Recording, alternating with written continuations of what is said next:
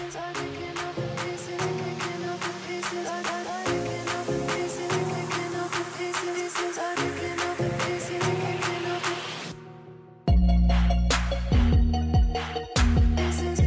chuckleheads, two Cade Cunningham haters, one amazing podcast. Welcome back to Triple Threat, only on Blaze Radio and now on Spotify.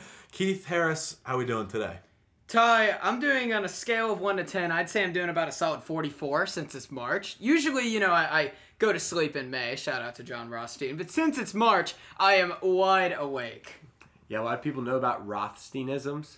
You should try some of these Hicksisms that we have sometimes. I mean, Oh Ty. Ty, you know, you, you were trying to get a flight to Florida, and Harris was uh, coming with his golly G's, and Yeah. I'm sure you could fill us in with some. Also, of the pity invite, that helped too. It was not a pity. Just an invite. FYI for all those out there. Harris, Harris invited Keith to Florida and then said, Oh, like, Ty, you you might be able to come, I think. And then sent me a pity invite once he got the green light.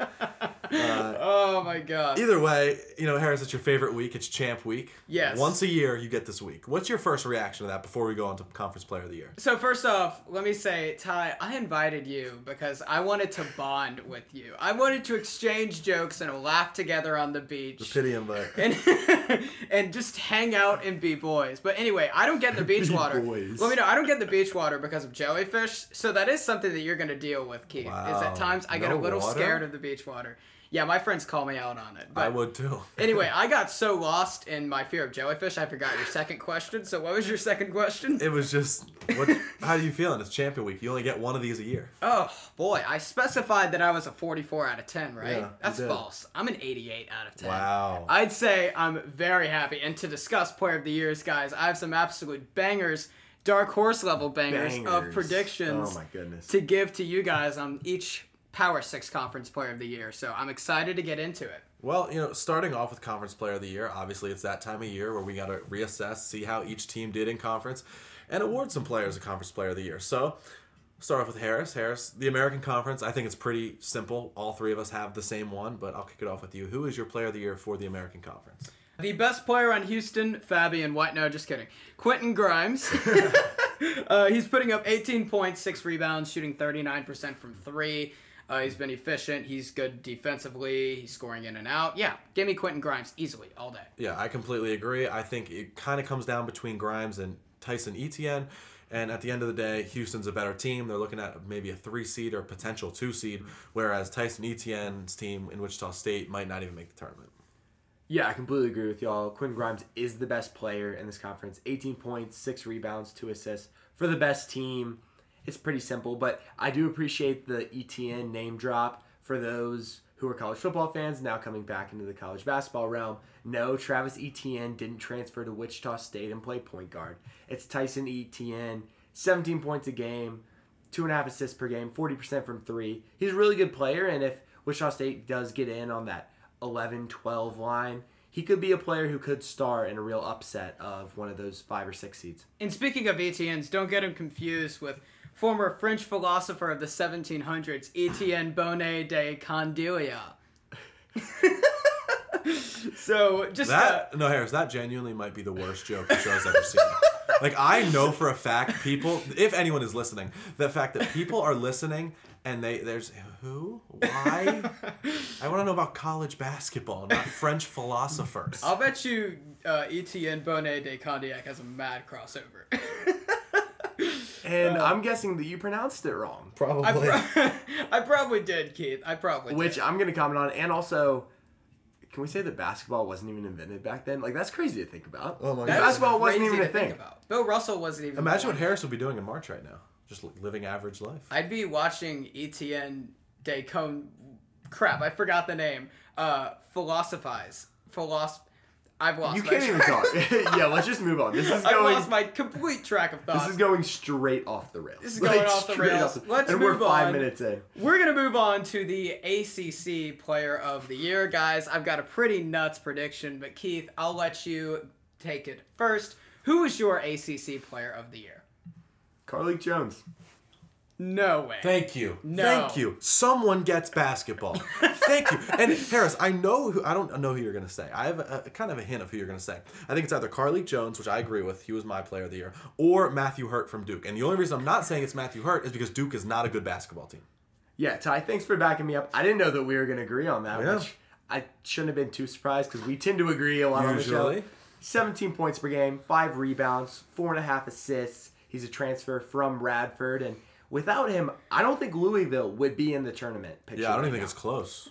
you know, and there's not a definitive best team to pick from. We do know Virginia won the conference title over Florida State Yep. because Notre Dame beat Florida State on Saturday, but I think Carlik Jones is the most important player in this league and now the blowout losses to North Carolina and Western Kentucky don't really help his case all that much, but it's really a weak crop this year in the ACC and his team's in the tournament probably Matthew Hurt's isn't and I just don't know if there's a player good enough on Virginia or Florida State to warrant one of them. So Carlik Jones, there's my pick. Well, there is a player good enough on Virginia, and he is a brick wall in the paint, seven foot, seven foot tall, of nothing but shot blocking and efficient scoring. That is Jay Huff, the only player in the country to shoot over 59% from from the field, 40% from three, and 80% from the line. He's top 10 of all Power Five players in college basketball in defensive box plus minus.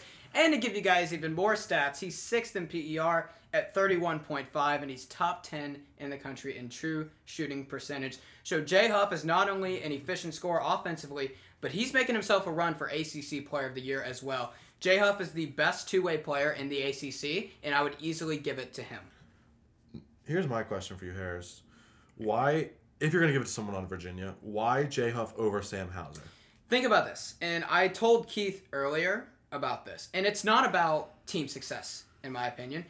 Are teams trying to game plan more of trying to stop Sam Hauser or how they can score against Jay Huff? What are they game planning more? Because Jay Huff is the anchor of that defense. It all goes yeah, through him. but at the same time, I don't know one conference that has looked at defense and said, "Oh, he's really great at defense. We're gonna give him conference player of the year." That's just not how the award works. That's fair. It's not just about defense, though. Like, I pointed out the percentages. No, yeah, he's playing solid phenomenal volume. basketball. He's got 13 points per game, shooting around 60%, Yeah, 40% hyper from three. efficient Right. percentages. I just think if you're gonna go Virginia, Hauser might be a better choice. But either way, we'll see what happens. We'll agree to disagree.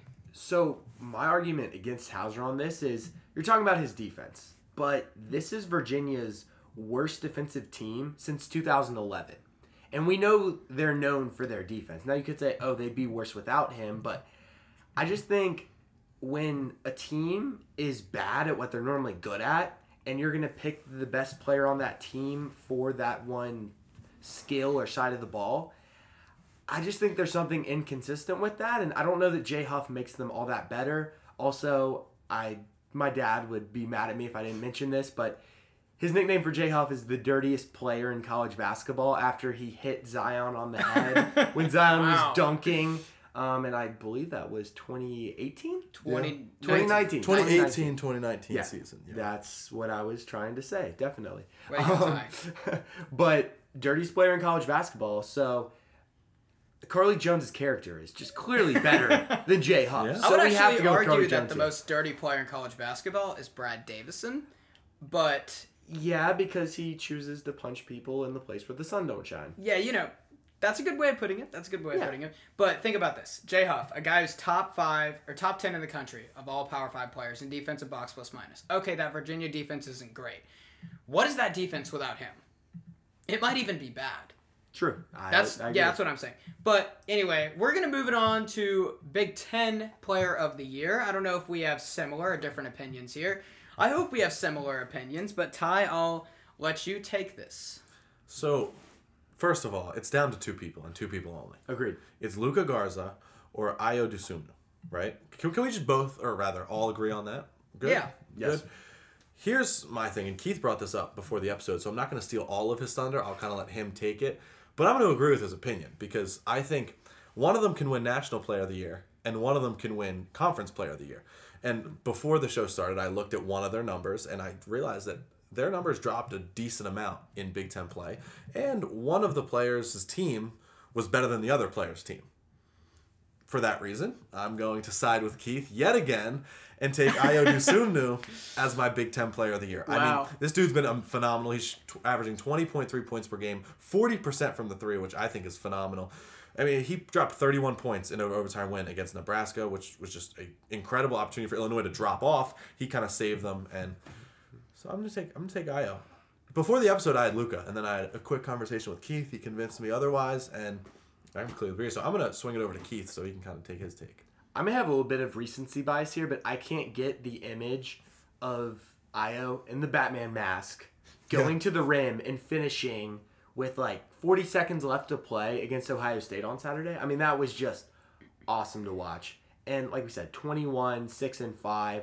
His efficiency is amazing. And he's a closer. We've seen numerous Yeah. times where Illinois is on the brink of losing and he brings them right back. His first game back, he comes up in the clutch against, you know, an Ohio State team that was a four game losing streak, but still on the road, make that play, huge play. And I just think he's been better in conference play, and I think he shows up in the big moments when Luka Garza doesn't. Okay. And I still have Luka Garza as- as my national player of the year, but Ayo, for right now, for a lot of reasons Ty stated, and I think he's a better closer, I have Ayo as my Big Ten player of the year. Harris, I feel like you're going to have a different pick. I most definitely disagree.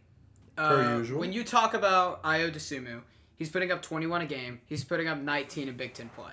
Luka Garza's putting up 23 a game and then putting up 21 a game in Big Ten play. So I don't see how you can use the big time drop off as a point to reference why he deserves Player of the Year. But here's the stat. Since the start of the 2010s, only two players have averaged over 23 points per game on at least a 60% true shooting percentage. Luka Garza and Buddy Hield. The list ends there. He leads the entire country in PER. He's top five in scoring and rebounding as well in the Big Ten, and he's third in the Big Ten in blocks. And if you talk about him versus Ayo Dosunmu, he's got a better field goal percentage, 2.3 point PER, and true true shooting percentage than him. So I would say the stats, to me, Well, show that obviously. Luka Garza deserves Yeah. it. Right. I mean, when have you not referenced a stat tier? Right, we're in a strong relationship, Ty. I mean, yeah. How, how many months are we on now? Two years, Since maybe. actually, realistically, since I was about nine years old, but since Triple Threat started, I would say so, January. so like, we're on the brink of a ten-year anniversary. Ty, they're going steady right now. Wow. I was expecting him to say three, four months. No, ten years. Oh yeah, this has been long. I since I was that kid who was kind of a dork, got his notebook and just wrote tons of Kind of. numbers in there. You know, Kind of. sure. that's true. That's true. Yeah, and this just shows. I mean, I am remembering his last game, him coming back in the Batman mask, closing games. It's more of a situational, and you know, in my head, the stats align too. I mean, they're very similar um, in terms of statistically, but that's my take. And you go back to the stats, and that's what makes this show great, in my opinion. You know, we have different viewpoints, and Ty just agrees with me because he's been hopping on my bandwagon recently. True. But we're gonna go to the Big Twelve and see if we can keep up this agreement. And we'll start with you, Harris, since um you know you differed last time. Big Twelve Player of the Year. Who you got? Jared Butler got robbed. Cade Cunningham got it. Ty, I know you love you some Cade Cunningham. Well, but you're right, so- Nobody in the Power Six is shooting better from three than Jared Butler, 44%. Nobody in the Power Six. Hmm. A near 2 1 assist turnover ratio. And no one talks about what he's doing defensively. His defensive box plus minus is at plus 4.4. Say what you want about his that stat in particular, it's flawed. Oh well. If you watch the games, you'll realize that he is a very good perimeter defender. He typically guards well, him and Mitchell switch off and guarding their best guards. And he's also putting up two steals a game. Jared Butler, because of what he does on both ends efficiently, deserved the Big 12 Player of the Year. Yeah, I agree. He's the best player on the best team, and he's doing on both ends of the court. And that tie bucket against West Virginia, where he drove to the rim fearlessly, avoided the charge, finished it, sent it to overtime, where he ended up fouling out, but Baylor ended up winning the game. A very hotly contested game. It's Jared Butler. It's not really even that close. Um, I actually feel bad for Cade because if there wasn't a Jared Butler in the conference, far and away, he's the conference player of the year. He's the Maybe Davion Mitchell, but yeah, okay. Yeah, Yeah. exactly. But if there wasn't a team like Baylor, he would Fair easily enough. be. Fair yeah. enough. But it's Jared Butler for me. Ty, are you gonna go with Butler? Or are you gonna go with your boyfriend? Look. Every relationship has its ups and downs. Oh my Uh, gosh. uh, are we? And we go when in that you- when you- direction? When you, look at the stats, like purely stats, because you know I'm a big stats guy, as you, as you all know. Right. Cade averages 19.7 points per game, whereas Jared Butler averages 17.1 points per game. And Cade averages 6.3 rebounds per game. Jared Butler averages 3 rebounds per game. Jared Butler 5 assists, Cade 3.5 assists. Jared Butler shoots around 49% from field goal, whereas Cade shoots 46% from field goal. Now let's put all the numbers out of it.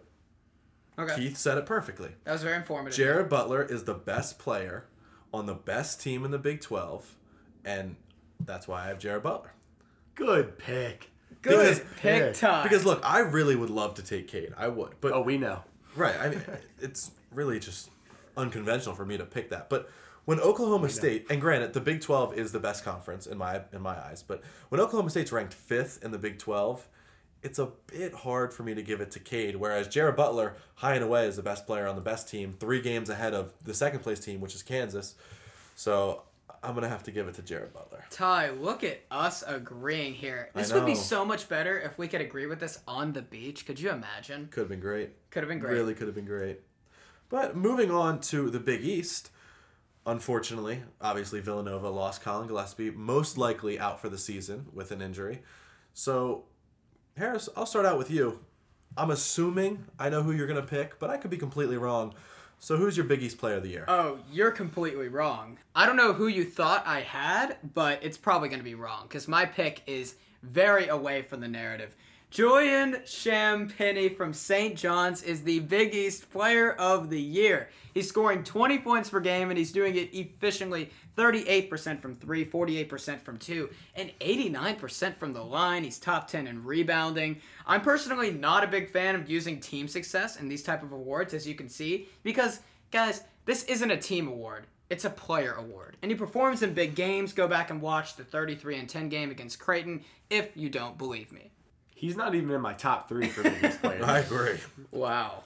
His team's not that good. They're 10 and 9 in conference, barely above 500, and he's got talent around him. Posh Alexander, Mike Anderson's a good coach, and yeah, he's a good player, but he's he's not up there. Posh Jay- Alexander's a top five name in college basketball. Let me just say that. Agreed. Yes. James Bouknight. I don't know how you can give it to anyone else. Yes, he was hurt for part of conference play, but he is so clearly the best player in that conference. 20 points a game, five and a half rebounds, 1.3 steals a game, gets it done on both ends. He puts up highlights. He's athletic, he's dynamic. James Bouknight is the best player, and I don't think it's a debate. Well, here's my only issue with Bouknight is he's only played 12 games. Yeah. That that is my only issue. If he would have played 28 games with these numbers and led UConn to most likely a higher seed, Yeah. oh my god, I think it's James Bouknight far and away. Even more clearly. Right, but opinion, just yeah. that's the only issue. If it's not 12 points per game, I definitely would have given, or rather, if he didn't play 12 games, I definitely would have given it to him. I'm kind of on the brink right now because half of me wants to give it to Collin Gillespie because he's leading Villanova Over? JRE? because he's leading. I think he's kind of the anchor of Villanova, but I'm not going to do that. Yeah. I'm going to look over to a team that has been playing pretty under par, I'd say. They're 13 and 12 overall. It's Seton Hall. And Keith, Do it. I'm going to need Do some it. pronunciation help. I got to give it to Sandro Mamukelashvili. Yep. Good enough. Close enough. He's averaging Beautiful. 17.8 points per game, 7.3 rebounds per game, 3 assists. He's shooting 45% from the field. He's playing phenomenal basketball. He knows what he's doing. He's leading Yeah, the he Seton does. Hall Pirates to potentially, we'll see where they, they're seated, but an NCAA tournament berth. Ah, I don't know about that. This team is nothing without him too. Zero. They're zero. Like Harris, who do you think their second best players? Jared Rhoden, Myles Cale, like Yeah, they're terrible without him, but Keith, on your Bouknight pick, James Bouknight has played 12 games. Right. yes, we know Julian that. Champagnie's played 24, 26. Julian Champagny is shooting better from two, from three, and from the foul line. He's getting more rebounds, averaging like 0.3 less points per game on more efficiency. His true shooting percentage is higher. How could you not take Julian Champagnie over James Bouknight? And Bouknight's only played 12 games. Sure, they've been a really good 12 games, but eventually the totals have to add up here. You look at what happened in non-conference too. I mean, this team beat USC on a neutral with Bouknight. I, I don't think it's really a question for me. Best player in that conference, and it's really a weak crop. I wanted to take Sandro so bad, but his team just isn't good enough, and I defaulted with Bouknight. For reference, Jeremiah Robinson Earl would have been my three in this ballot, and maybe Champagnie four. Probably would have put him there, but That's insulting. yeah, for me, it's just kind of empty stats for a not very good team. He has talent around him. That's the thing. I just don't know if he translates directly into winning. Well, okay, we'll have to see about that. We're going to move on to the Pac 12 player of the year. And Ty, I'll let you take this one first. Well, I'm a big fan of stars, as you all know.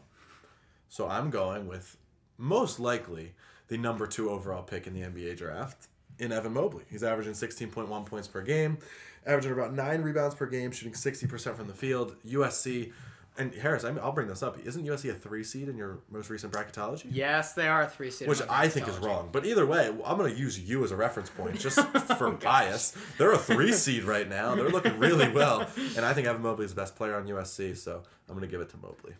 Yeah, Ty, when you say you like stars, I mean, I'm just thinking of Lights Flashing by Kanye going on in my head. I'm, I'm sure you're a big oh fan of that gosh. song. Huge.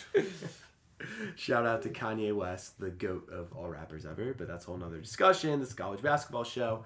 Um, so, yeah, it's Evan Mobley for me, too. I'm not the biggest fan of his NBA prospects, but still, 16 points a game, 8.5 rebounds, and 3 blocks per game, or almost 3 blocks a game. Right.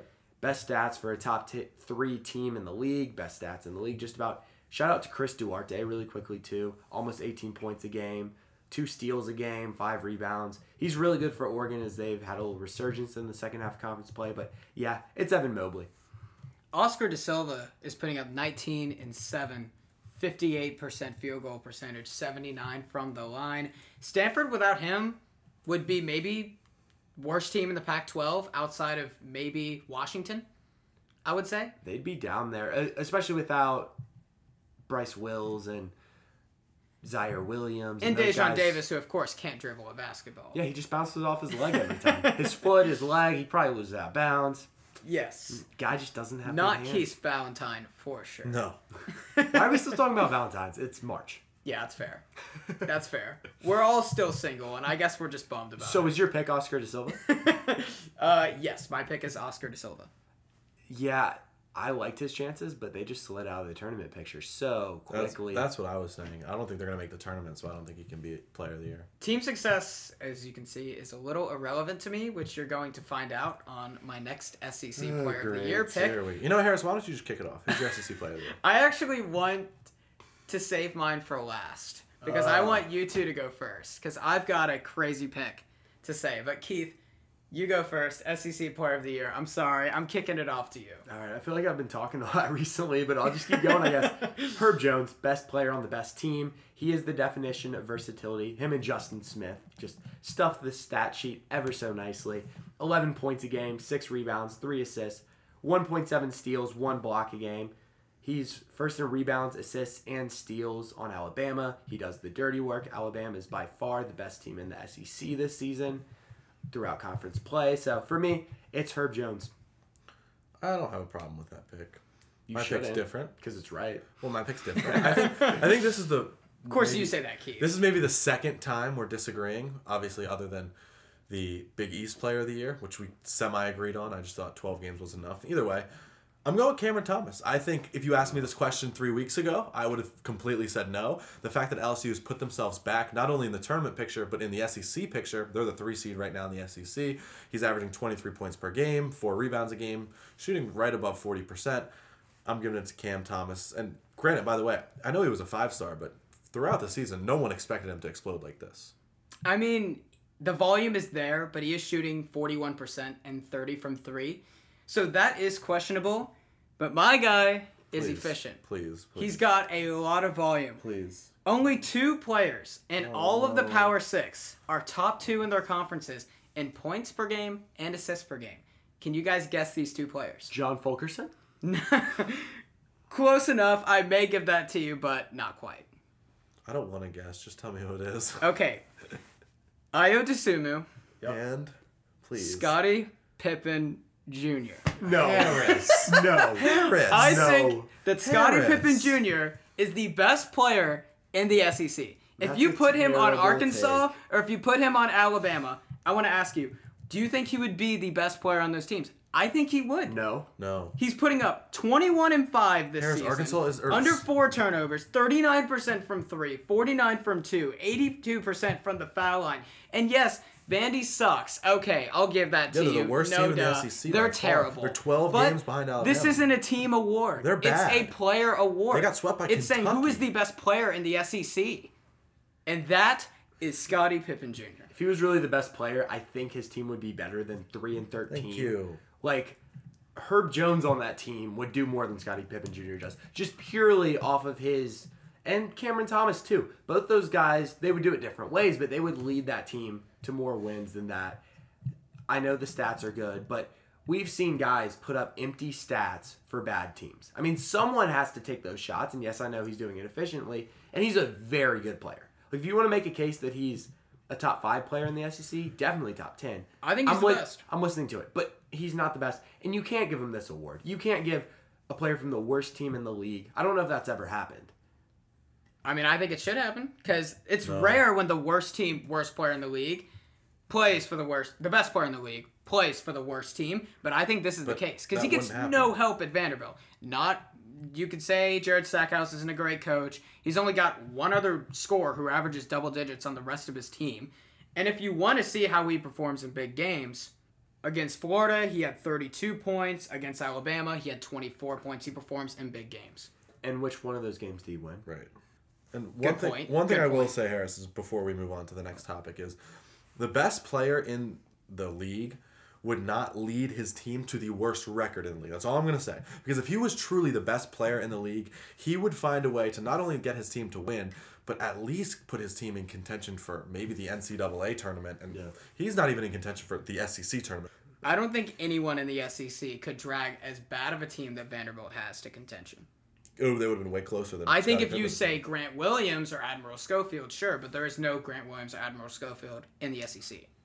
two Tennessee players, shocker. Okay, Harris, you're basically like a music hipster that's like, oh, my favorite album was this little, not well known folk album from the 1980s. Like, you just pull these out of nowhere and just present them like they're gospel. And you try to make this case, and we're just sitting here like, I guess. I mean, we've seen them play probably one game this year. I mean, because they're never on TV, because the team's just not that good. They're on SEC Network sometimes. But basically, you're the music hipster of college basketball. and I'm staying with that.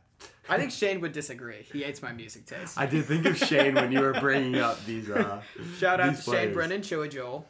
So we're gonna move on now to an auto bid review. We had some teams that got some auto bids over the weekend and then Monday. So we're gonna kind of fly through these and kind of what seed line do you think they're gonna be on, and do they have a, the potential to win one, maybe two games, and just kind of do some quick discussions about these teams before we get on to the Champ Week preview. So Ty, we'll start with you and Liberty.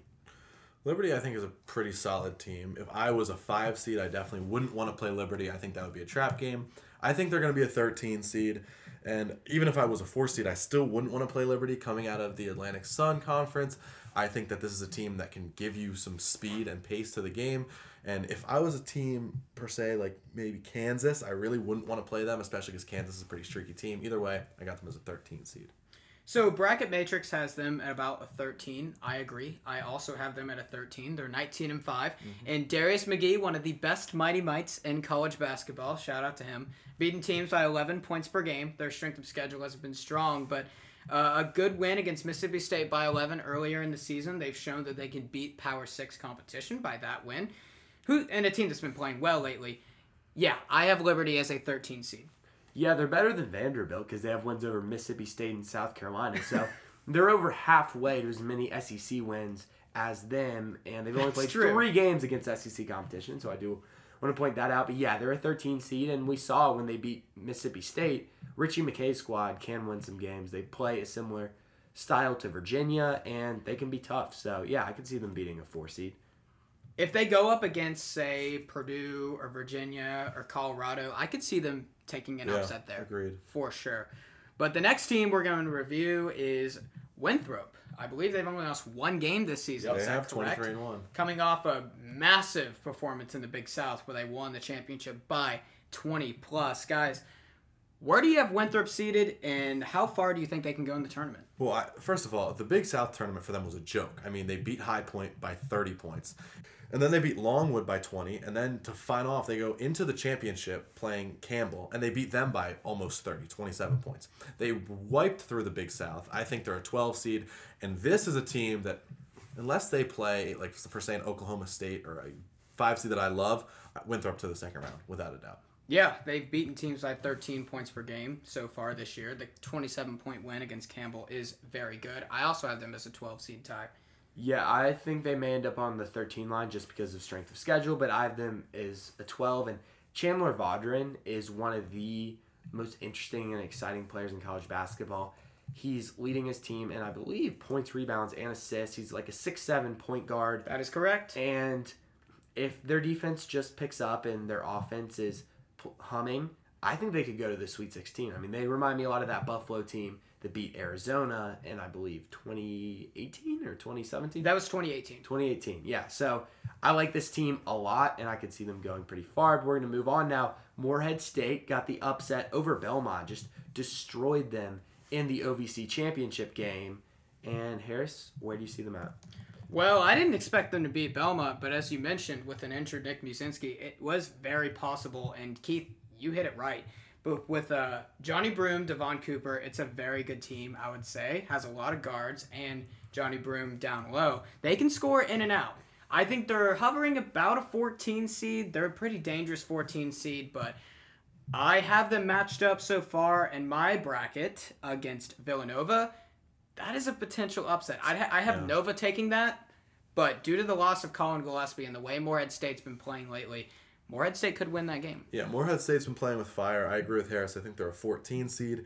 In my bracketology, that isn't mine, it's Joe Lunardi's, but in my bracketology, uh, Lunardi has them going up against Arkansas. I think Arkansas would blow them out of the water, but either way, Morehead State's playing with fire right now.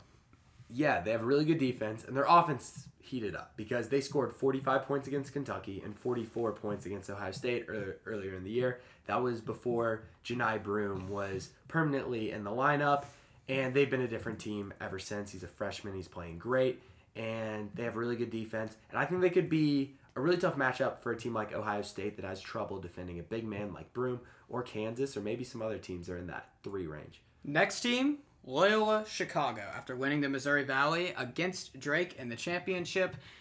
To me, I think Loyola can make it as far as the Final Four again. I love this I team. Agree. The point they're beating teams like 14 points per game. Sorry to constantly go back to the point differential, but they've lost only four you games. Love to do it. I do. do. I do. I'll be honest. I do. They have the star power with Cam Krutwig, who has been dominating this year 15 7 and 3 he is leading that team in points rebounds and assists lucas williamson braden norris. It's a loaded team that i think can go as far as as far as it can. Yeah i think loyola is really good. I can see them anywhere from a 6 seed to a 10 seed because the metrics are out of this world. They're amazing. They're ninth at KenPom right now. But they're not as good in terms of actual resume, who they've beaten, so more of an RPI yeah. type style of looking at things. And just for some context, that 2018 team finished 31st at KenPom. This team is ninth. So if people are going, oh, lightning in a bottle, they can't make the Final Four. Yeah, they can. And they have a decent shot at it. I'd say it's not likely, but Harris mentioned all the players. They're such a good team. 36% from three, and then a top five defense that's a great recipe come March. Porter Moser's a great coach, and I just really believe in this Loyola team. Yeah, I completely agree. I think as of right now, they're an eight seed. Joe Lunardi also has them as an eight seed. And guys, I feel bad for Loyola Chicago for at least this region that they're in. They go up against UConn in the first round, which is a tough matchup already, especially with yes. Bouknight. And then they would play Gonzaga in the second round. Yeah, that's tough. That's just a really tough schedule if I'm Loyola Chicago. If they're not in that hell chamber of a bracket, I could definitely see them making a run.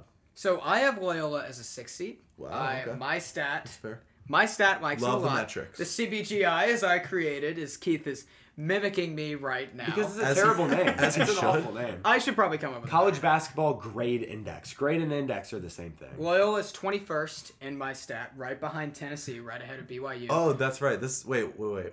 At what hour do does the committee use this stat? That's a great point. I think they should every hour, Really? but they I know do not. think they should. They do not. I But have they Loyola don't. slotted in as a six right now, and I think about Porter Moser, as you mentioned, Keith. I think he can win Coach of the Year, and I I think he deserves to win Coach of the Year. And I think Loyola. I have them matched up against Maryland, the 11, Kansas, the 3, and Iowa, the 2 seed in their bracket. I think they can beat all those teams. That's a very Yeah, winnable. they can. Yeah, I think they can Yeah. beat all those teams. I had them losing in the Elite Eight to Baylor if the bracket, if the tournament started now. All right, now moving on to the SoCon, UNC Greensboro won their conference championship Monday night over Mercer, and they were the one seed and got the job done. Harris, where do you see this team at come tournament time?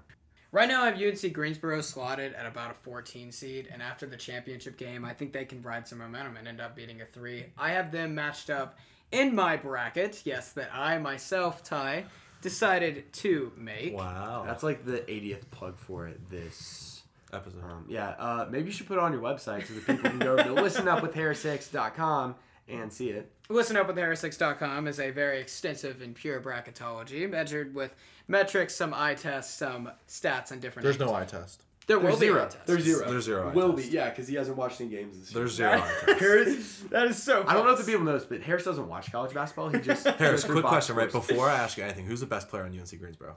Off the top of your head. I have no idea. No.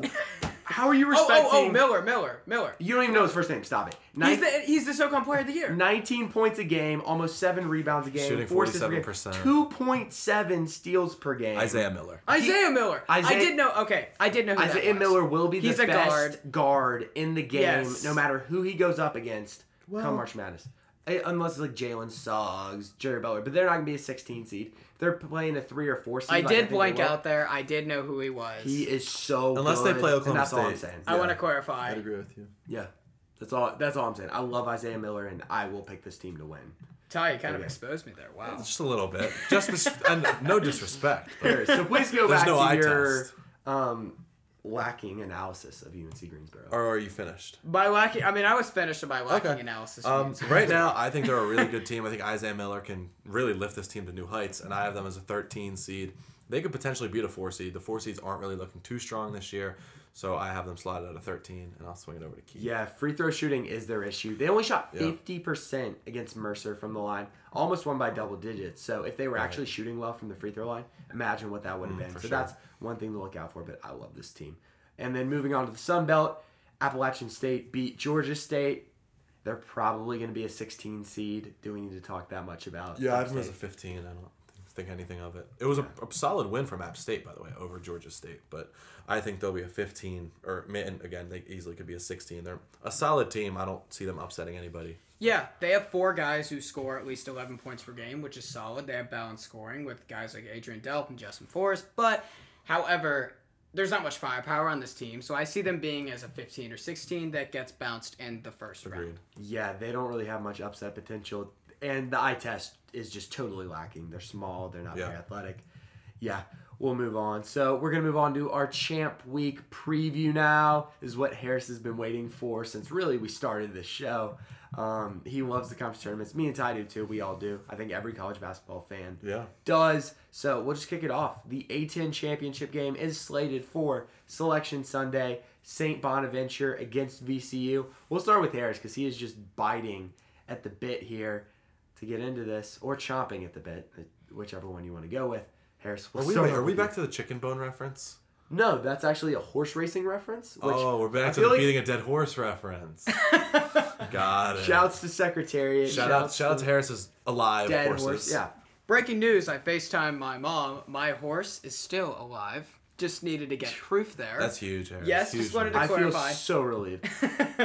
Well, St. Bonaventure says a heavy assassin of juniors on display for their roster. Kyle Lofton, shout out to Kyle and Lofton, our roommates. Kyle Lofton, Always. potentially the A10 player of the year, along with Jaren Holmes. It's a great team. It's a loaded team. They score inside and out, and they've been red hot lately. They've lost only one out of their last five. I would take St. Bonaventure winning this over VCU. I'm gonna have to disagree with you yet again, Harris. Oh my god, We really can't find. I feel way like you're just today. nitpicking reasons to disagree with me. No, I'm not. And the reason I'm gonna pick this is because I personally think that VCU has the best player on the floor. Okay. I think that Nah'Shon Hyland. Yeah, Deshaun Highland. I think Nah'Shon Hyland's the best player on the floor. He's averaging about 20 points per game, 19.4 if you want to be exact. I he would shoots agree. 86% from the free throw line, which, as you both know, that's my favorite stat when you're going into the tournament, and especially big games.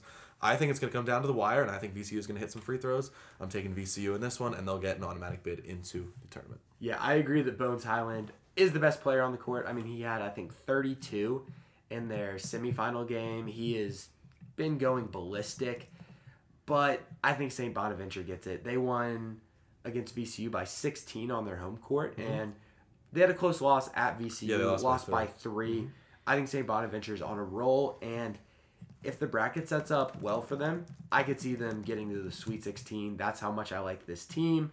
Uh, Osin Osinuyuyi, I think is how you say it. He's a great big man inside, better than Levi Stockard from VCU. So Yeah. give me the Bonnies. Now we're gonna move on to the American Conference tournament. Wow. So I'm going to start out with this.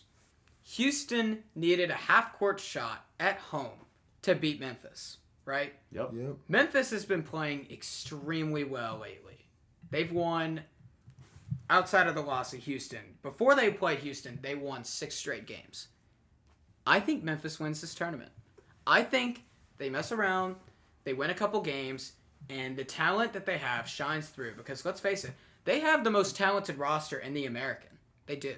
I, I don't think they do. they're more talented than Houston. Landers Nolley, Boogie Ellis, thi- DJ I'd Jeffrey, with you. Short Shorts Lester, your I guy. think they have more talent than Houston, but I think Houston gels more and they know how to play with each other more. And they've been, I see that. They've been an entirely different team since they put DeAndre Williams in the lineup. Agreed. Memphis Yeah, has. no, that's a fact. Yeah.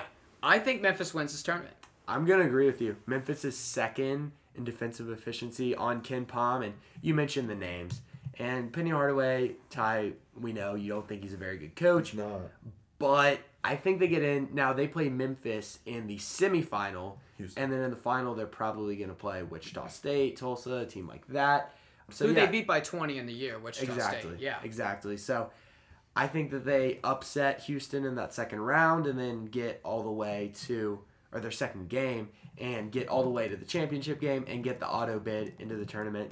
Ty, who are you going with? Uh, I think it's going to be the winner of the 2 3 game. Houston's a 2 seed in the American right now. Memphis is a 3 seed. I completely agree with both of you. Harris, I think that was a good point. I think Memphis has the most talent in the American, but I also think Houston gels the most and they know how to run the offense through Quentin Grimes. Yep. So I think it's going to be the winner of that game. It's going to be a close game, obviously. Memphis is going to have to play with a bit of a chip on their shoulder because of that half court shot that Houston hit on March 7th and their win by three. Uh, I'll take Houston just to differ with both of you guys. But moving on to sort of a bigger conference, we got the ACC intact, and you know, as we said, Florida State was one win away from being the one seed. Now they're not. Virginia's favored. Harris, I'll kick it off with you. Who's your champ? So only two Power Six teams have won all six of their last six games. Okay. One team is Arkansas. The second team is Georgia Tech. Oh no. I think Georgia Tech wins this ACC Wow, that's tournament. so You knew he was going there. That's just so You bad. I love this Georgia Tech team. That's so bad. If They you- barely beat Duke. Okay, if you take their losses out against Mercer and Georgia State, which they didn't practice, I think they're about a seven or eight seed, Yeah. resume wise. Harris, I agree with you to an extent. I think Georgia Tech beats Virginia in the semifinal. They've been so close to doing it twice. You can argue that they should have won one of the games at Virginia and then we're really close in the one at home. I think this team's really good. You're talking about Jose Alvarado, who is one of the swaggiest players in college basketball. He rocks the I would consider him a mighty might. He is a mighty might, and also you have Michael DeVoe, Moses Wright up front, and my boy Matt Walter goes there, so he's been putting me on some Georgia Tech basketball this year. But I think they lose in the conference championship game to Florida State. They've succeeded against the top ACC competition this year, falling, but they did fall to teams like Clemson, Notre Dame, so they get tripped up against the not so good teams. But some good news for them is that they play either Louisville or probably Duke Yeah. in that round. So I think they're going to be ready to play, and then they're going to get to the semifinal, take out uh, Virginia Tech, and then beat Georgia Tech in the final. So that's my pick.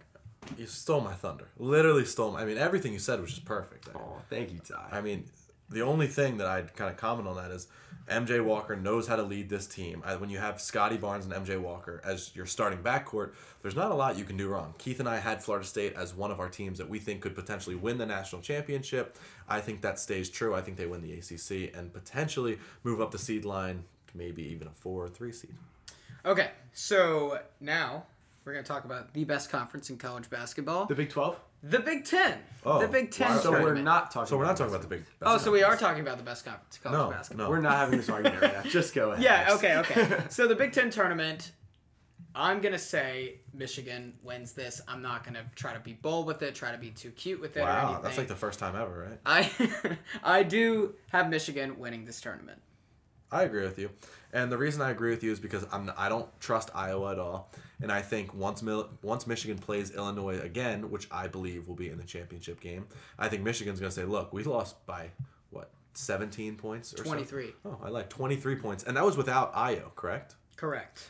So I think Michigan's going to play with a chip on their shoulder in that game. Their only kryptonite potentially would be playing Michigan State in the first round. Then they'd go along to play either Ohio State or Purdue. And then obviously either Illinois or Iowa. I'm taking Michigan as well. I think they have the best roster, and I think they are going to need to win the most. Okay, so I have some bold predictions for this tournament. I think it's going to go off the rails. Okay. Wow. I think Here we go. Northwestern's going to beat Ohio State. Okay, in Ohio State's opening game. That's fair. So Wow. then they'd, they'd play Purdue. Okay.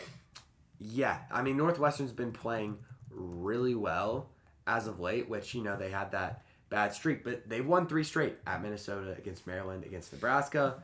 Ohio State's lost four in a row. I just see two teams going different directions, so they win that. Okay. Purdue be- beats Michigan in the conference semifinals. Wow. Purdue has been playing so well re- they've been recently. playing phenomenal Haven't played one of those big dogs to be able to prove it. And Right. Michigan, after that game against Michigan State, I have even less confidence in them. And Purdue and Michigan State are pretty similar teams in terms of construction, play style. They both Yeah. have a really good coach. But Purdue loses in the conference final to Illinois. Now I'm a little nervous to take Illinois because I feel like you know this run they're on is going to run out eventually. Yeah, they're kind of riding some hot and they are going to take a loss, but Big Ten Player of the Year, Ayo Dosunmu, Fair. Kofi Cockburn. I think those guys, even if it is Michigan, I think they beat them again. You don't get whooped on your home floor without the other team's best player like that, and then come back in a hostile environment with fans at the Big Ten tournament and eke out that win.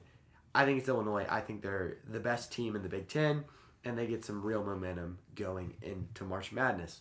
So I do want to ask you guys this question. Okay. Right now, the Big Ten has nine teams in the tournament. Do you think that changes? Projected. Projected, allegedly, allegedly. Do you think that changes? I don't think so. I think nine's a pretty solid number. I don't think a team that we could potentially see move in really impresses us in the tournament or in the Big Ten tournament. Uh, I think teams that could potentially jump in are Indiana, and I think unless they beat Illinois, there's not really a way for them to get in. That's see- what I'm looking at. and I don't see that that happening. Uh, and then after that, I don't see a team like Penn State or North. I mean, I don't even think you can push for Northwestern because they had a pretty rough start. They're eight and fourteen. Yeah, they had a really They're not rough gonna get start. In And unless then the the only thing. other team that you could potentially argue other than Indiana would be Penn State. And then they have to play Wisconsin, who I'm pretty high on Wisconsin. And then they'd have to play Iowa. And then potentially Illinois. I just think they're paths. So I have a prediction. Okay. Give it to us. I think Penn State beats Wisconsin. I'm not saying that Penn State gets in the tournament. I think they beat Wisconsin, who's the sixth seed. I think Wisconsin, who's hovering around the sixth seed line, falls to mm, about a seven. I think there's a chance Indiana, despite how bad they've been playing lately and losing what five, four straight, they've lost four straight against good teams. I think there's a chance they can beat Rutgers. Michigan State is the nine seed. Don't be shocked if they mess around and beat Michigan. I don't think they will. I would take. I wouldn't be shocked. I I, would wouldn't take put them past them. Purdue over Ohio State in the quarters because I don't think Yeah, anyone on that. Ohio State team can guard Trevion Williams Agreed. at all. Purdue's a great matchup They've for already them. beat Ohio State twice. Yes, that is But true. it also is hard to beat a team three times. In a row. It is. it is hard. It is hard. It's hard to beat a team two times in the regular Let season alone too. and three Purdue did that. times, yeah. Yeah, let alone three times. That's a good point. I just think based on the matchup, I still have Michigan winning this tournament, but those are my predictions. All right, so moving on now, we're going to kick it to the actual best conference in college is the best basketball. conference. The Big 12. And Ty, since you agree with me, we'll start off with you. Harris is making a an upset, howdy face right now Um, because Harris is the toddler of the show. I think Greg Brown's the toddler of the show. Oh, Let's Greg Brown is a toddler. here. You want him to do one thing, he doesn't. You know, you, you- want him to be potty trained and actually be able to go to the bathroom on his own. No, he's just going to do a between the legs dunk with five minutes left in the game and miss it when That's you need this win. And yeah, we were up double digits, but that's a whole nother story. Ty, we're going to start off with you since you are aren't one of these conspiracy theorists thinking it's the Big Ten. Yeah, I think again, I'm a huge I'm a huge fan of this team. As of right now, unless they have an insanely hard bracket, this is my national championship pick. I'm taking Baylor in this one. They're the best team in the best conference. And I think if they get past West Virginia in the second round, I'm assuming West Virginia is going to beat Oklahoma State, and then Baylor obviously is going to have to beat the winner of TCU and Kansas State. But I think if Baylor gets past those games, I think that Texas and Kansas, or even Texas Tech for that matter, aren't going to be enough, and I'm taking Baylor. I think Baylor should be scared of Oklahoma State by the way they've been playing lately. I would still take Baylor to win that game. I think Baylor wins outright. Again, like the Michigan situation, I'm not going to get too cute with it. I think Texas Tech beats Texas in the first round. I'm sorry, Keith. I have Texas Tech and, and Oklahoma State winning in the first round. I think Baylor meets Kansas in the Big 12 championship game, and Baylor gets their revenge and wins. I agree with Harris for once. Baylor is going to beat Kansas in the championship game, but I was telling y'all about this before the show. This Baylor team reminds me so much of 2018 Villanova at this point. If you remember, Villanova was an amazing offensive team, probably had the best backcourt in the country, and they were still a good defensive team, just like Baylor. And people started to lose hope in them when Phil Booth got hurt. They had some other injuries and weren't playing up to par for a little bit. Baylor came off the COVID pause, lost that game to Kansas, and they were always second fiddle that year to Virginia, just as Baylor is normally second fiddle to Gonzaga. And if you look at it, Villanova rolled through their conference tournament, winning games by 24 19 against two top 55 KenPom teams, and then Providence took them to overtime in the championship game. So if Baylor just kind of rolls through this tourney, I'll believe that take even more and probably pick Baylor to win the national championship, just like I did for Villanova that year. Do you, do you guys agree with that take? That was kind of Yeah, I the point I want to make with I that. think, yeah, and obviously different circumstances, COVID, Yes. injury, but either way, I completely agree with you. Uh, and Baylor has been my pick for a majority of the year. Uh, I think they're one of the most complete teams. As I said, as you know, Twitter clipped me on. They're my god squad. of the year. so Yes. I definitely, unless they are in a completely hard bracket with. I don't know, a hard two seed and then a three seed and a very tricky eight nine game. I'll probably take them not only go to the final four but to win the whole thing. And Keith, earlier in the episode, you were comparing their personnels. You compared Jared Butler to Jalen Brunson, MaCio Teague to Josh Hart. You compared Adam Flagler to Phil Booth. Nope. Their personnel is similar in terms of the Very- guards and the it's Very similar. Outside of, I'd say, Villanova Bridges. didn't have that Mark Vital Right, everyday that's what I'd John argue. rim protector that Is Baylor that Baylor's has. even better? But Baylor didn't yeah, but have Baylor those. also doesn't have Paschall and Spellman. yeah, Spellman, perimeter big man who can Spell, score. Spellman was so overrated, but Oh, wow. whole nother Hmm. topic. I, I disagree. I disagree with you there. I think he's a pretty he pretty hasn't solid, done much in the league, but we don't like talking about pretty solid sharpshooting big man. that three-letter league that we don't like to watch, except for Ty because he's on the I- I like Heat to Up podcast. I am on Heating Up. Sam Stern. Recorded today, actually, a double. Wow. But moving on to the power, or rather the sixth conference, call it what you want. It's going to be the Big East tournament, and the one seed in this one, as Villanova, is going to be without their star, Collin Gillespie. Keith, I'll start it off with you. Who do you think is going to win the Big East tournament? Yeah, so Justin Moore got hurt as well in Mm-hmm. their game against Providence. That they only scored 52 points in and still Yeah. only lost by two. I got UConn over Georgetown here. Yeah, I see crazy things happening here. Georgetown, I see beating Villanova in the second round. I mean, they gave them a game earlier in the, and beat them, mm-hmm. correct? Yeah, they already beat them, and now you're missing Collin Gillespie and Justin Moore, who Jay Wright said it's a severe ankle sprain, and he said to be praying for him for the conference tournament. Hopefully, he can get back, but probably not. Also, if I'm Villanova, I'm saving him because I need every ounce I can get for the NCAA tournament, especially without Gillespie. Agreed. But yeah, I see Georgetown upsetting them, and then I see UConn taking out Creighton in the semifinals. And like I said, James Bouknight, my Big East Player of the Year, taking them all the way. And also, even with Gillespie, Villanova was seven and five on road and neutral courts this season, and now they have their top two point guards hurt. So Yeah. that does not bode well for this tournament or the NCAA tournament. So for that reason, UConn over Georgetown. I see a lot of madness happening in MSG. So UConn was seven and three on road and neutral this season, and with book with Bouknight back, and their big three of Tyrese Martin, the transfer from Rhode Island, and R.J. Cole, I think they win this win this thing. They've been the hottest team in the Big East, and before Collin Gillespie got hurt, I said to you guys that I think UConn has the highest chance of any Big East team to reach the Final Four. You did say that. And since Gillespie got take. hurt and Justin Moore is battling that ankle injury, I'm sticking with that. I think UConn rides their hot momentum, pulls a little bit of a 2011 UConn run, and wins the Big East tournament. Yeah, I, I completely agree with you. I think if Gillespie and Moore were in the lineup, it would be really hard for me to pick against Villanova. I'm not. I'm going to take UConn. And I also think that James Bouknight won't get Big East Player of the Year because of only playing 12 games. Yeah. He'll ride with a little chip on his shoulder, and I think he'll take the Huskies not only to the championship, but to win the whole thing. Good mention of RJ Cole though. He doesn't get talked about enough, and he is a feisty point guard that is really the Robin to James Bouknight's Batman. But we're gonna move on now to the Mountain West, where there's four teams right now, right smack dab on the bubble. Well, three teams smack dab on the bubble because I think we all think that San Diego State is firmly in. Agreed. For sure. But Harris, we'll start off with you because I know you love you some Mountain West Conference. So I'm taking the best team here. San Diego State's the best team. And I'm looking at the bracket right now. Remind me who's the two, who's the three, and who's The the, two four? seed is the Utah State. The Okay. three seed is Colorado State. The four seed is Boise State, and the five seed is Nevada. Okay.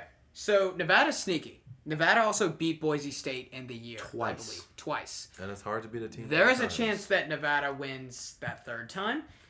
San Diego State has, I believe, swept Boise State, correct? They lost to Utah State Yep. twice. I don't think that happens. Colorado State, to me, is slightly overrated.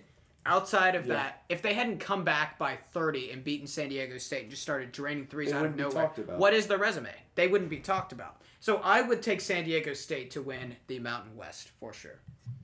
Well, I somewhat agree with you because at first when I looked at this bracket, I said, okay, well, San Diego State swept Boise State, Nevada swept Boise State, and Boise State is not the best team. And I know pre-show we were talking, you have Boise State playing Tennessee in your bracket, right?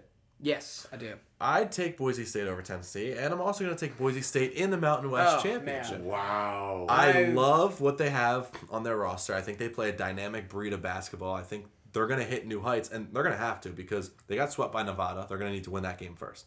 Then I think they're going to play with a chip on their shoulder against San Diego State. Because, in my opinion, it is really, really, really, really hard to beat a team three times. And Nevada's beat them twice, and San Diego State's beat them twice. Yeah. So I'm going to take Boise State at least to make the championship, if not to win it. But I'm going to take them to win it for now. If they don't win it, I really wouldn't be that surprised. But I figured I'd throw in a little spice. It's I like what you're saying there. I mean, Derrick Alston junior mm-hmm. amazing. Maybe the conference player of the year. I think Boise he is. State. Yeah, agreed. exactly. And then also, if you're a team who's on the bubble fighting your way in, You need to play with a chip on your shoulder. yeah, and San Diego State maybe resting their laurels a little Yeah. bit, saying, okay, we're, we're probably in already. Yeah. You know, we're a lock according to most people. But I think they beat Boise State. Colorado State makes it to the championship game, and we do not see another 34 point comeback. San Diego State, the best team in the conference, Brian Dutcher, the best coach in the conference, gets it done and seals up the tournament victory that he would that he didn't get last year because the season got cut short. So, despite Utah State having the Mountain West Player of the Year, Neemias Queta, and as well, in my opinion, as well as beating San Diego State in the year, none of you guys have Utah State winning this thing. No, I don't really like Utah State's team as a whole. So, My two favorite teams in this conference are San Diego State and Boise State. so there's a lot of bubble action we've got Yeah, going agreed. on in the Mountain Very West. A lot. There are three teams on the bubble. Three Yeah. teams.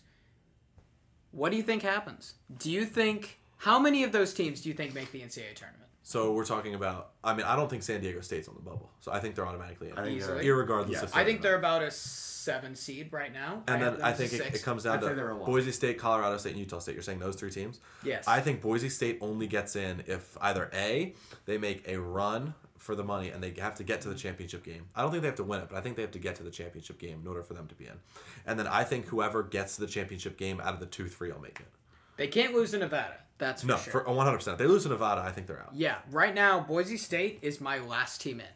Yeah, I think. Right now Utah State too. is my first team out. I Boise. No, actually, I had Boise State out. I'd St. Louis is my last team in, but Boise Yeah. State was probably my first team out. And yeah, I think San Diego State's a lock. Yep, agreed. I think Colorado State finds a way to get in because I think they get to that conference championship game mm-hmm. and just make it. They're sent to the first You four. think they beat Utah State? I think they do. I think they've been winning games they shouldn't be winning all year. And Utah State, given their talent, Neemias Queta, Justin Bean, you and they have a good coach too, and Craig Smith. You say, oh, they should be able to get this done, but they just haven't. They've come up short in big games, and this is a big game, and I think they just don't get it done. And we remember they were awful on a neutral court to start off the year in the uh, their tournament they were in against West Virginia, VCU, and Lost pretty bad at VCU. Exactly. So, yeah, I think the Colorado State gets in. I think the Mountain West gets two teams in. But we're going to move on now. We're on the West Coast. We are somewhat Pac 12 fans now, going to Arizona State University. for Vegas, itself. baby. Oh, yeah. So, in Vegas, we have the Pac 12 tournament. Ty, you mentioned it, so we'll start off with you. So I have a pretty basic winner, but I have a couple upsets, um, including I think Stanford's going to make it to Friday in the Final Four. I think they Wow. beat Cal. I think they beat Colorado. But then I have them losing to USC. I have USC taking on UCLA in the championship. And I have USC taking it all. I think, again, as Evan Mobley is the best player in the conference, in my opinion, tagged alongside his brother, Isaiah Mobley. I think that duo is going to be enough for USC to punch a ticket into the tournament. I mean, uh, granted, they're already locked, but I think they'll win the Pac 12. I have USC losing to Utah, actually. Wow. Okay.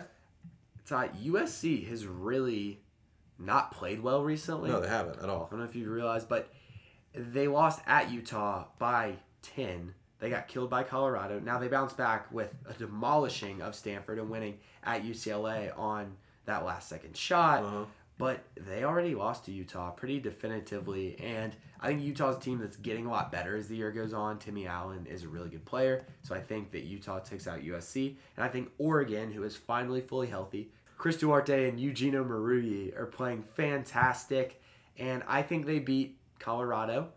And when Dana Altman, I don't know how many Pac 12 championships he has, but it has to be a lot because Solid he is probably the best coach in this conference and has been for a while. So, quack, quack, give me the Ducks. Oregon has won 10 out of their last 11 games. I will give you that. Oregon has played absolutely phenomenal lately. But, guys, I have a question to ask you.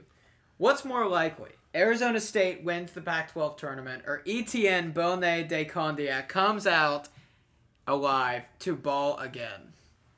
Well, I mean, clearly it's the Okay. ASU conference. Given that this guy's been in the grade for 300 years, and Yes. Arizona State has some star power to work with. I don't think they're a good team, but they have a solid amount And- of talent. Etienne, whatever his name was, um, is the third most famous Etienne at this point, behind Travis and Tyson. Yeah.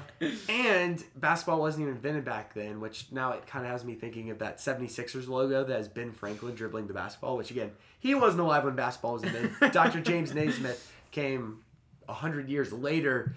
Uh, yeah, I'm going to go with ASU, but the chances of that happening are very low.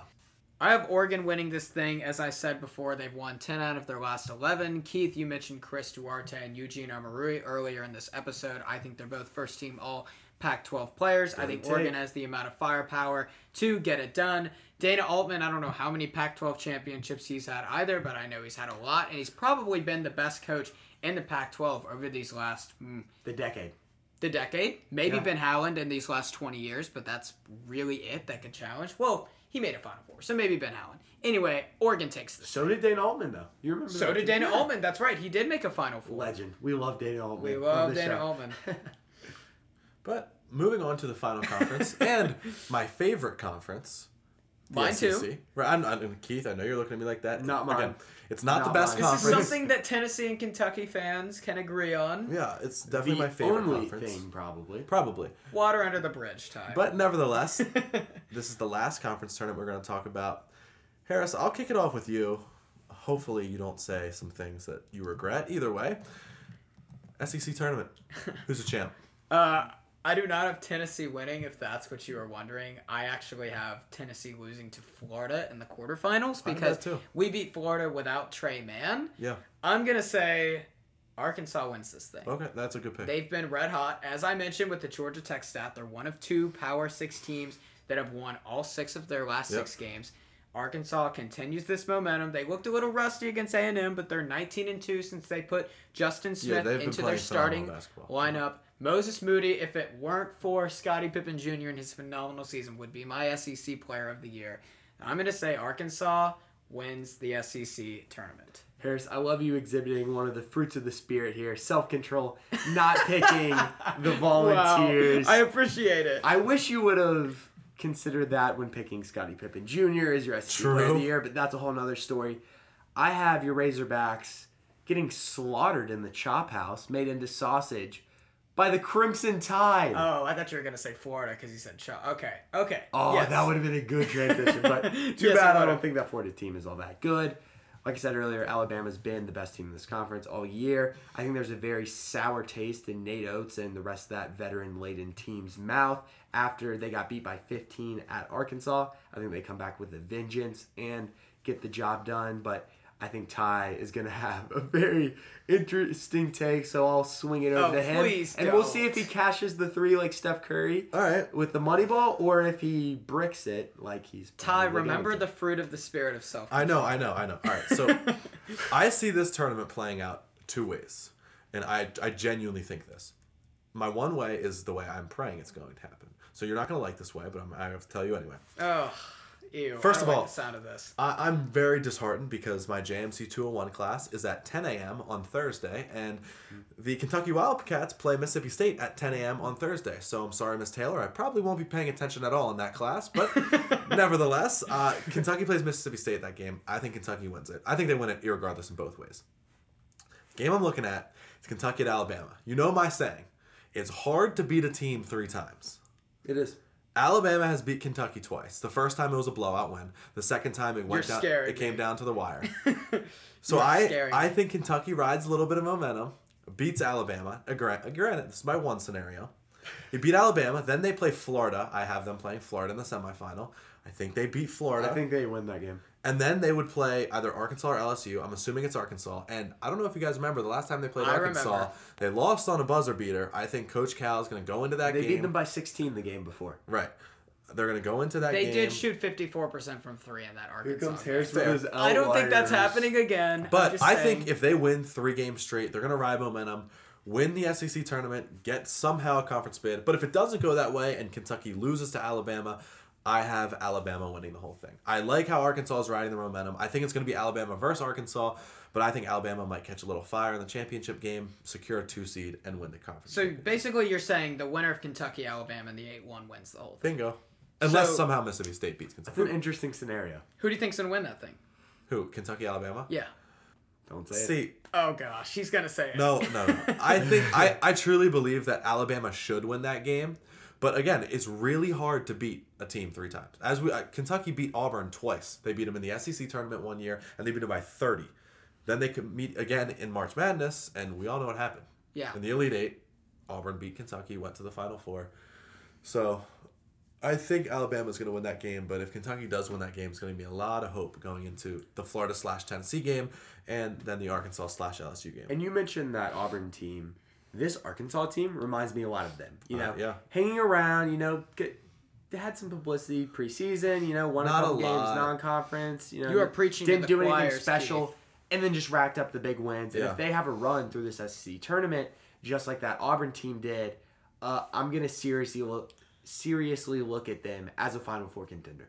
Oh, for sure. Yeah, I've been saying using that Auburn comparison for a while on that That's a good Arkansas one. team. I more so agree than than most on that. But yeah, I I your Alabama Kentucky thing that scared me a little bit. It's tough to beat a team three times. We saw the Saints couldn't do it in the playoffs Yeah. against the Bucs. I know that's not college basketball, but it is the truth. You mentioned the Auburn Kentucky example as well, but I still say Arkansas wins this thing, regardless of who wins that Bama Kentucky game. I think Ole Miss beats LSU in the quarterfinals. I think Ole It's a Miss good take. Beats LSU, loses to Arkansas, but that could vault, them them in. into the tournament. Jinx. Jinx. wow. That was that was simultaneous. That was kind of scary. It was Not beautiful. gonna lie. It was beautiful. beautiful, beautifully scary. But anyway, I would say Like Scary Terry. like scary Terry Rozier or Terry McLaurin, whoever you want. I had him on my fantasy team two years ago. We're Shout just out. rambling. We- Really? Yeah, we are just rambling. I'm sure we're all excited to watch these tournaments. I'm sure you viewers or listeners, I'm sorry, are as well. And the next time we talk to you, we're gonna have a bracket available. The official March Madness conversation. Thank you for your announcer voice, Harris. Um, yeah, Don't we're, mention it. we're gonna have a bracket picking episode, for lack of a better term, where we're gonna go through and pick an entire. We'll bracket. come up with a better term next episode. I Oh, promise. For sure. We'll, we'll have something nice Yes. Uh, in the Spotify feed, but that's going to do it for us now. I'm Keith. That's Ty. That's Harris. And we will see you next week on Blaze Radio, Blaze Radio Online. And cue that music.